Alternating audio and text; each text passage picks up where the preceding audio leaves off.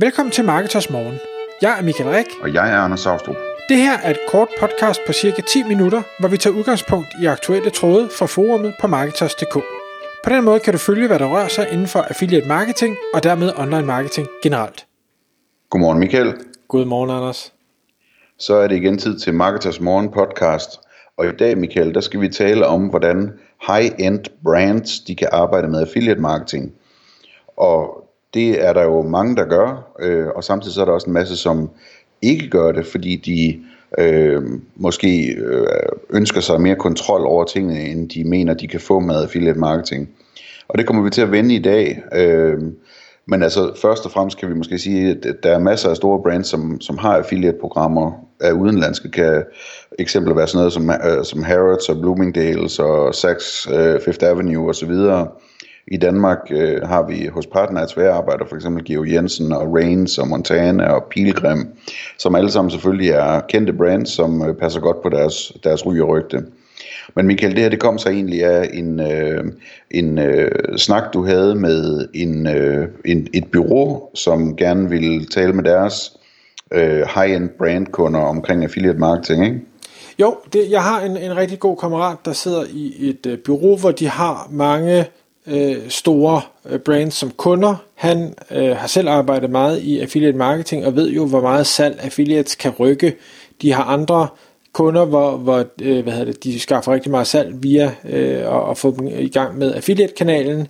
Og derfor så øh, spurgte han mig og siger, jamen, de her high-end brands, vi har, eller de store brands, vi nu har, det, det, der har jeg lidt en, en udfordring, fordi når jeg foreslår dem affiliate marketing, så, så er de, bliver de sådan lidt blanke i, i blikket, øh, fordi de nok har en eller anden øh, opfattelse af affiliate marketing. Det er sådan noget, øh, forstår måske ikke helt, hvad det er, og det er lidt ukontrollabelt, fordi det er nogle andre, der gør noget øh, med mit brand.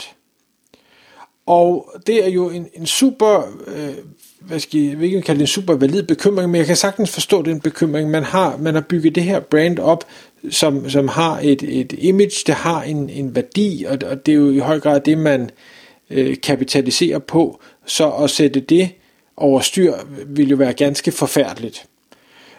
Men det han jo har ret i, ham min kammerat, det er, at der er rigtig meget øh, salg, der kan skabes via affiliate-kanalen, men affiliate er jo kæmpe bredt det kan være et hav af forskellige ting, og det har vi jo også snakket om i de sidste rigtig, rigtig mange øh, podcasts, vi har optaget her over de sidste par år. Så det, jeg synes, vi skal tale om, det er ikke så meget om high-end brands øh, kan bruge affiliate med succes, fordi det mener jeg ikke, der er nogen diskussion om, at det kan de. Spørgsmålet er, hvordan bør de gribe det an, sådan så de stadigvæk føler, at de har den fornødne kontrol med, hvad der sker i forhold til deres brand. Og øh, der kan man sige, jamen, hvad der er det rigtige, og, og hvornår det føles okay, det, det er jo op til det enkelte brand, og det kan vi jo ikke sidde og, og, og konkludere så meget på her, fordi det, det skal man jo selv finde ud af. Det jeg bare vil sige, jeg synes der er det første ting, man ligesom skal forstå med affiliate marketing, det er, når du starter et program, så er det jo ikke øh, per default alle der bare øh, kan blive din affiliate, og, og så, så har du fuldstændig tabt kontrollen.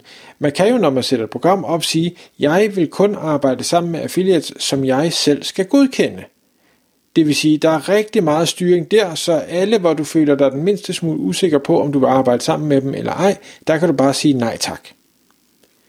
Det har selvfølgelig den konsekvent, konsekvens, at man kan få skåret rigtig meget potentielt salg fra, enten øh, fordi man, man, man skærer for hårdt, øh, man ikke indgår nok i en dialog, eller man simpelthen øh, konkluderer øh, forkert, hvis man kan sige det sådan. Og, og det kan være helt fair at sige, at jeg, der, jeg efterlader nogle penge på, på gaden, øh, fordi så kan jeg ikke sove om natten, så føler man ikke sikker nok. Man skal bare lige have det med i sin overvejelse, når man siger nej tak øh, til nogen. Ja, og man kan også sige nej tak på kategoriniveau, ikke? Og sige, jamen, jeg vil kun have den her type affiliates og den her type affiliates og de skal så ansøge, øh, så jeg kan gå i dialog med dem, og øh, vi sammen kan finde ud af, om, om, øh, om det her samarbejde det giver mening for begge parter.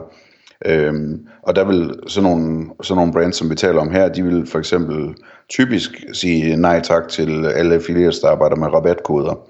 Øhm, mens at de typisk vil sige ja tak til content affiliates, øh, og det kan jo være alt fra, øh, hvad skal man sige, øh, dygtige influencers til øh, blogger og den slags ting, og så kan det være nyhedsmedier, som laver advertorials på affiliate basis, som de her high-end brands typisk vil være rigtig interesseret i. Og, og, og der, der er det netop, at man skal huske øh, som, som brand ejer, at affiliates er mange forskellige ting. Nu siger du selv ny, nyhedsmedier eller andre former for, for store mediehuse. Det kan jo godt være, hvis man er et, et eller andet high-end brand, og øh, nu, jeg læser ikke så mange magasiner, men der findes jo rigtig mange magasiner derude, der appellerer til øh, de, de mere velhavende mennesker, om det så er, er biler, eller både, eller heste, eller hvad, hvad sådan det nu måtte være. Og det kunne sagtens være, at det kunne give mening, at øh, de reklamerede for dine produkter øh, på deres online version. Øh, og, og hvor du siger, der, det er den helt rigtige målgruppe for mig, og, og i forvejen så kan jeg godt lide deres layout, jeg kan godt lide deres stil, jeg kan godt lide den måde, de agerer på, der vil jeg gerne være, men i stedet for, at jeg skal betale for at indrykke en annonce, og jeg skal have den fulde risiko, jamen så kan det være, at de er interesseret i at vise øh, mine banner, eller lave advertorials, eller noget andet på kommissionsbasis. Øh, samtidig så er der jo stadigvæk, en ting er, at man kan sige ja tak til dem, men når man har sagt ja tak, så er det ikke, øh, og, og så, så er der ikke nogen regler. Man kan sagtens stadigvæk lave nogle regler, der hedder, at vi vil gerne repræsenteres på denne her måde, eller vi vil i hvert fald ikke repræsenteres på den her måde. Vi vil ikke vise sammen med X, Y og Z. Øh, vi vil ikke øh, sættes i forbindelse med noget med, med rabatter eller discount, eller hvad det nu kunne være, man, man synes ikke passer til brandet, det vælger man jo selv.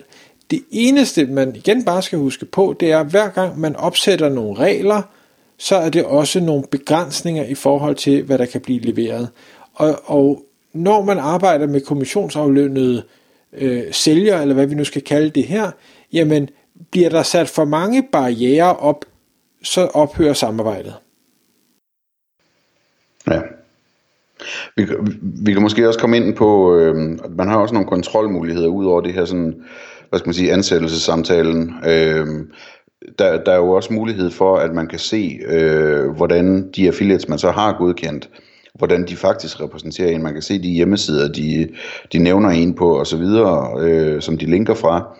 Så man kan gå ind bagefter også og løbende og holde øje med det, og man kan øh, hvad hedder det, følge op på det.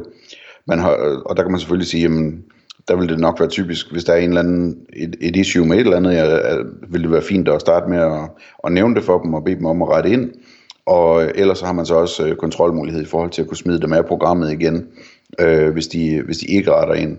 Så der, der, der, der er mange sådan øh, stopknapper og, og hvad hedder det, muligheder for at se, hvad der sker, og, og sige ja og nej øh, i den måde, man kan styre et affiliate-program på faktisk. Mm. Hele influencerdelen synes jeg også er vanvittigt spændende, hvis man er et, et brand, uanset om man er high-end eller ej, fordi der øh, kan vi jo bare se, at der kan rykkes rigtig, rigtig meget salg igennem. Så kan man finde øh, de influencers, som øh, appellerer til den kundegruppe, man har, og til det signal, man gerne vil sende, jamen så, så vil der kunne skabes rigtig meget salg på en, en god måde der, og, og en, egentlig bare give en, øh, Øh, en ekstra branding-effekt øh, til ens butik. Øh, og, og, og altså det, det må man i hvert fald ikke man må ikke bare af, eller fejre det. Jeg og sige, det, det skal vi ikke arbejde med, fordi det, der kan altså virkelig være nogle, nogle spændende muligheder der. Ja. Og så synes jeg også, det er vigtigt at huske, at det her med, at øh, man ikke sådan helt har kontrollen, som man jo altså ikke helt har med affiliate heller, jamen det gælder jo på mange områder, som man normalt bevæger sig i som, som brand, også selvom man er forsigtig. Ikke? Når man laver PR-arbejde, har man ikke helt kontrollen med, hvad der sker. Man har heller ikke kontrol med, hvad der bliver udgivet uden nogen aftaler.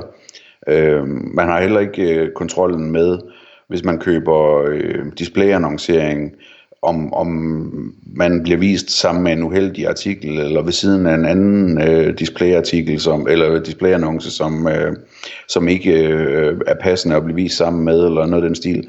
Der kan ske meget, men man, altså den kontrol der, den er sådan lidt en illusion i en eller anden udstrækning. Det er selvfølgelig vigtigt, at man prøver at holde på den så meget, som man mener, det er vigtigt, men der, den er der ikke 100% på alt, hvad man gør. Nej, og, og man har jo også medarbejdere i sin forretning, som alle sammen agerer forhåbentlig ud fra nogle retningslinjer, men der vil altid være noget, der kan grædebøjes. Der kan være nogen, der har en dårlig dag. Du kan sagtens have en, en high-end butik på strøget, men hvor, hvor den, der står bag disken lige den dag, bare er i virkelig, virkelig dårlig humør, og dermed smitter negativt af på ens brand. Det har man jo i bund og grund heller ikke nogen kontrol over. Det sker, det er ærgerligt, og selvfølgelig kan man fyre medarbejderen, men det sker. Så, så det handler om, prøv at minimere det mest muligt, styr det så godt man nu kan, men, men prøv stadigvæk at have lidt frie kreative rammer, her tænker jeg måske specielt på influenter, hvis, hvis det bliver alt for påtaget, det de laver, så virker det nok ikke. Hvis de får lov at gøre det lidt som øh, de plejer, så, og det som deres målgruppe godt kan lide, jamen så, så kan de pludselig producere rigtig, rigtig meget salg. Ja, og så vil jeg slutte af med at sige, at, at hvis man på nogen måde sådan har, har en fornemmelse af, at det her det kan være en udfordring, og man gerne vil prøve det af, jamen så skal man netop prøve det af, øh, i stedet for at kaste sig ud i det 100%. Altså gå forsigtigt frem og gøre sig nogle erfaringer med det, øh, og se hvordan det virker, og, og være klar til at sige, at hvis det her det kommer til at fungere, jamen så skal det enten forbedres lynhurtigt, eller også så stopper vi det igen simpelthen. Øhm, og på den måde så, øh, så minimerer man jo også øh, risikoen for, at man kommer til at lave noget, som man ikke ønskede sig til at starte med. Tak fordi du lyttede med. Vi vil elske at få et ærligt review på iTunes, og hvis du skriver dig op til vores nyhedsbrev på marketers.dk-morgen, får du besked om nye udsendelser i din indbakke.